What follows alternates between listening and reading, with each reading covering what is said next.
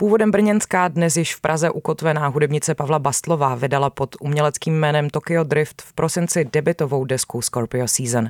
Nejen o ní si dnes budu s Pavlou povídat. Vítej na Radio Wave, ahoj. Ahoj. Kdo je Pavla Bastlová, když zrovna není Tokyo Drift? Já studuju na AVU aktuálně, ale momentálně jsem na stáži na Umprumce, protože jsem tam našla strašně dobrý ateliér, kde si rozumíme skrz tu tvorbu, můžu tam prezentovat muziku Um, vlastně hudba je, je něco, čemu se věnuju, ať už je to Tokyo Drift, um, anebo jako čistě jak takový obrovský koníček. A co je teda ten tvůj primární obor, když studuješ ve škole? Intermedia. Intermédia. Intermédia, takže vlastně si můžu dělat, co chci. Můžeš si dělat, co chceš, tak to je volné pole působnosti, to, tak zní, tak. to zní sympaticky. No, ono to tak vlastně zní, ale na té akademické půdě ta hudba nemá úplně svůj prostor. Já jsem na tom ateliéru, kde právě jsem na Umprumce teďka, tak jsem na klauzury měla tuto desku, kterou jsem tam prezentovala čistě jako audio piece, mm-hmm. že tam nebylo, nebylo to podpořený žádným vizuálem, protože jsme se na tom konkrétně s tím jako vedením do, domluvili, že, že to bude jenom jako hudba, um, což byl celkom bold move a já jsem za to dostala jako velkou bídu teda od uh, komise, protože ta hudba tam nemá úplně svůj prostor no, jak jsem řekla, že, že vlastně jakmile tam není to vizuálno, tak uh, oni vlastně si s tím neví, neví rady. Vlastně jsme si vůbec nerozuměli s tou komisí. Ale prošlo to. Prošlo to, prošlo to, nedostala jsem teda úplně to nejlepší hodnocení, což to hodnocení vlastně, nevím, jestli tomu vůbec někdo přikládá nějaký význam. Já teda moc ne. Prošla jsem, za prvé já jsem na stáži, takže mě vyhodit nemůžou. Ale jako ty názory v té komisi byly všechny dost jako podobný že, že ta hudba tam nemá co dělat a že, že je to mainstreamový, ale to moje vedení na tom ateliéru mě jako podporovalo od začátku až do konce, vlastně všichni celý ten ateliér mě podporují a já si zatím můžu stát a stojím se zatím i díky té podpoře té veřejnosti do jisté míry.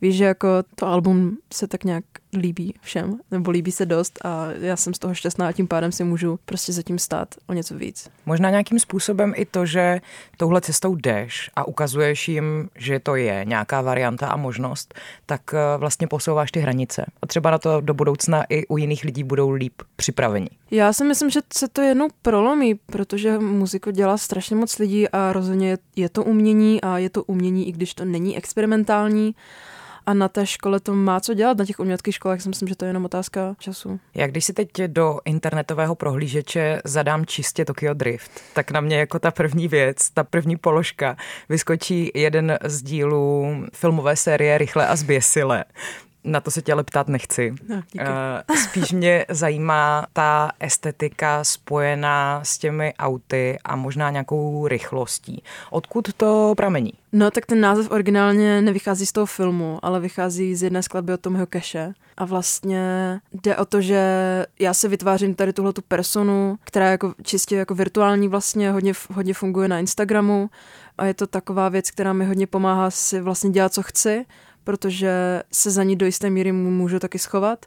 A na druhou stranu je to něco, co mi propučuje takovou jako lavinu sebevědomí, kterou bych asi jinak uh, nemohla najít, nebo bych si nedokázala představit, že ji v sobě mám. A vlastně ty auta, tak samozřejmě je to nějaký trendy prvek, který tady v téhle době dost frčí, ale ty auta pořád mají ty konotace jako nějaké rychlosti, síly, něčeho, co je cool, nějaké jako energie a to jsou takové věci, který, ze kterých já asi beru tu sílu hodně. Když se zeptám úplně jednoduše, máš řidičák a jezdíváš autem?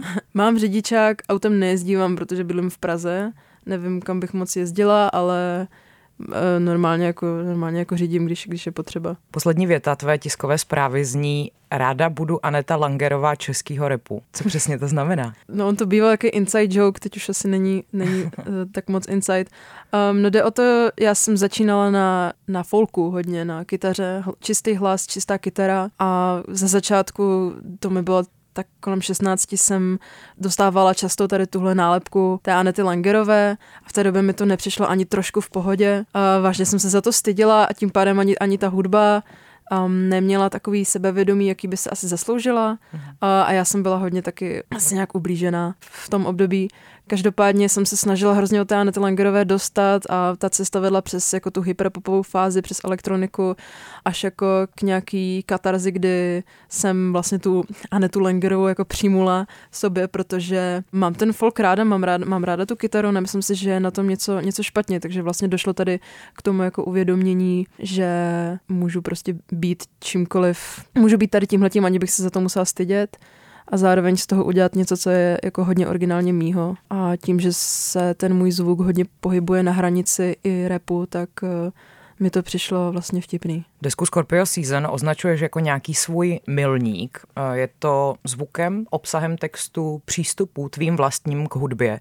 A v čem přesně to spočívá? Je to určitě primárně tím přístupem k hudbě, protože většina skladeb vznikla improvizací, což je způsob tvorby, který jsem používala na začátku právě v tom uh, Annette Langerovském období, kdy v návaznosti na, na teda nějakou snahu se odprostit od tady tahle nálepky jsem se dostala do elektroniky, kdy jsem začala hodně produkovat na počítači a tam pro mě moc prostor pro improvizaci nebyl. Um, a bylo to něco, do čeho jsem se musela hodně soukat a vlastně mi, to, mi ten kabát vůbec neseděl. A i v návaznosti na nějakou sérii koncertů, koncertního období, který byl hodně intenzivní pro mě, ve kterém jsem se taky necítila moc dobře, jsem tak jako zpřetrhala trošku vazby s, to, s hudbou a to bylo někdy na konci, nebo na začátku minulého léta. A to album je tak obrovským milníkem kvůli tomu, že, že tam vlastně figuruje ten prvek toho návratu a toho, toho ten embracing, toho jako přijmutí sami, sami sebe, že jako se nesnažím do něčeho stylizovat a bojovat proti sama sobě, ale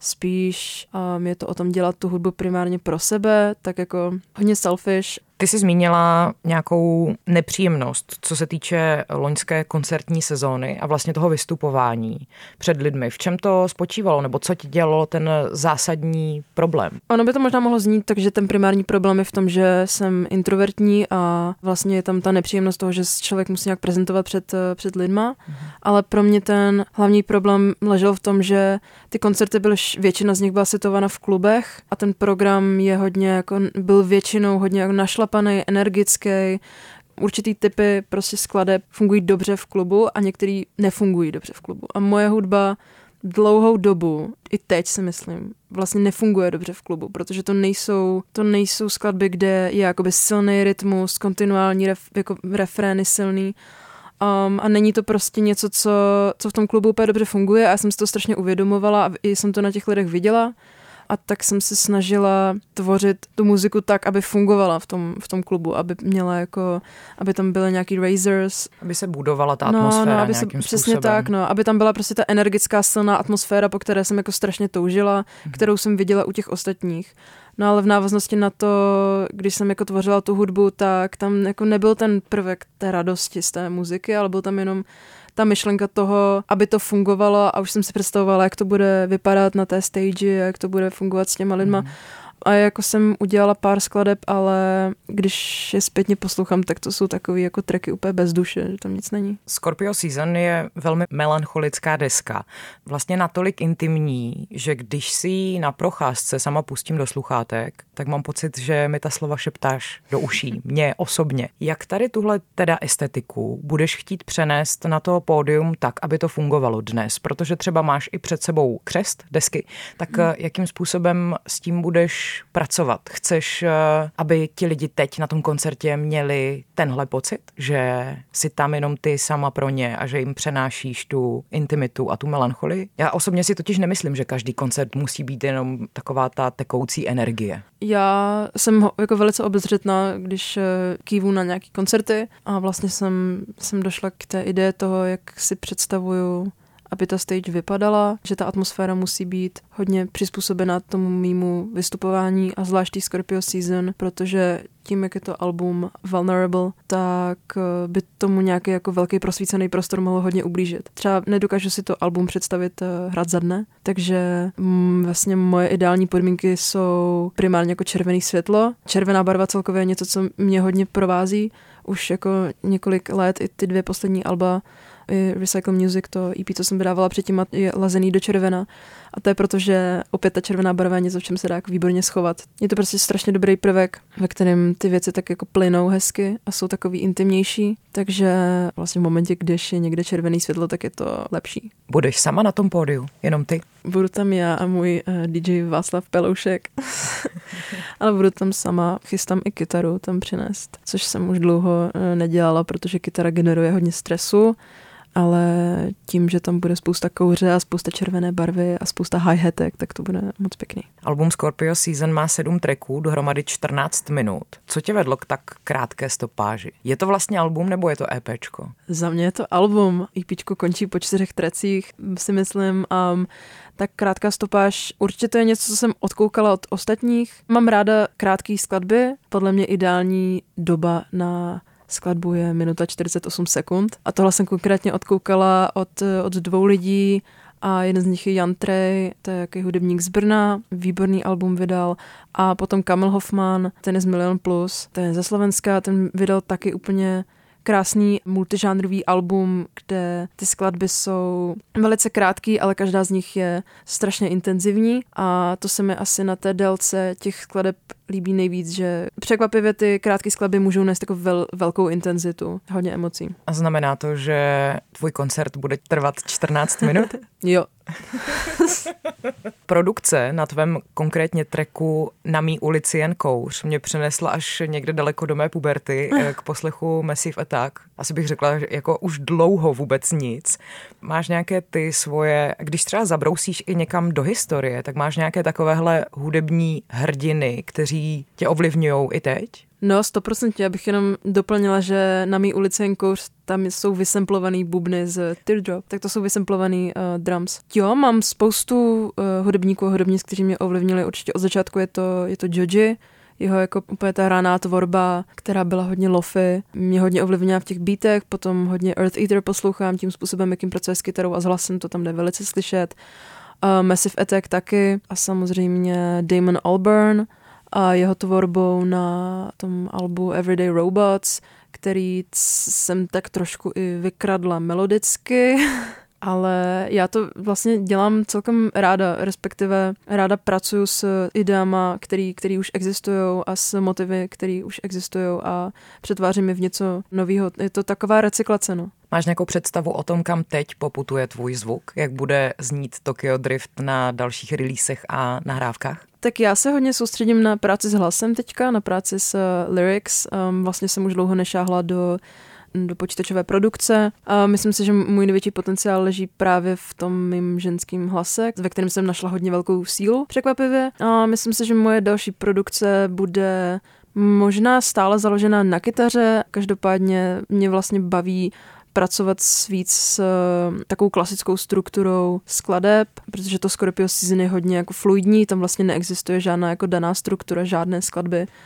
Ale já teďka hodně spolupracuju s dalšíma hudebníkama, kdy se oba dva většinou, nebo i s tím producentem většinou podílíme na tvorbě toho beatu takže je tam spousta dalších vlivů a tím pádem ty skladby jsou hodně odlišné od toho, co bych sama dělala, ale je to hrozně inspirativní a hrozně se z toho učím, protože například když mám session s nějakým jako raperem, tak eh, je hrozně zajímavý sledovat a jako hledat tu, hledat to sebevědomí, jak v tom hlase, tak v těch lirech z momentě, kdy já nechci zaujímat tu klasickou reperskou polohu toho, že jako nadávám ostatním, nebo že flexím, jak strašně moc jako mám peněz a tak.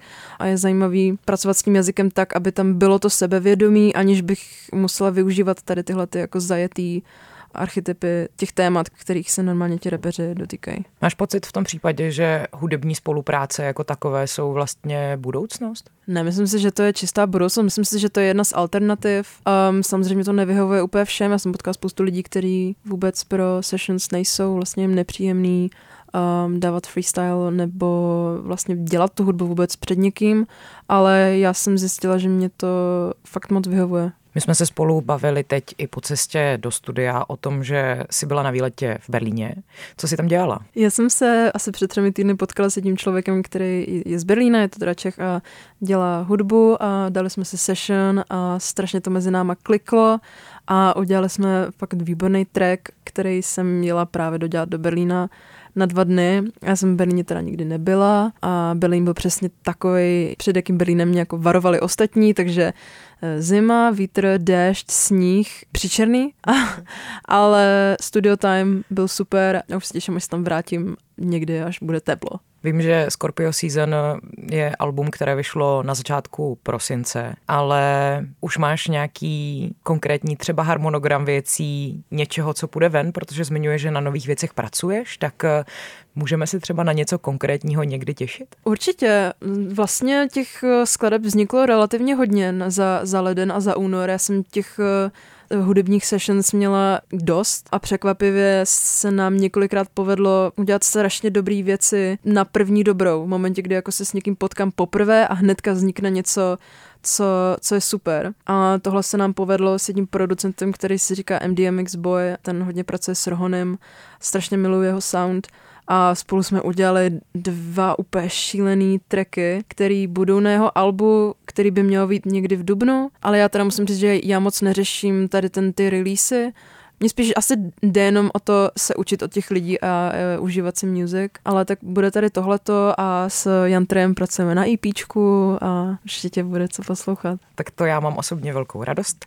Hudebnice Pavla Bastlová, a.k.a. Tokyo Drift, byla mou dnešní hostkou ve studiu Radia Wave. Díky moc, měj se krásně. Já taky, taky se mě hezky. Od mikrofonu se loučí Martina Foldinová.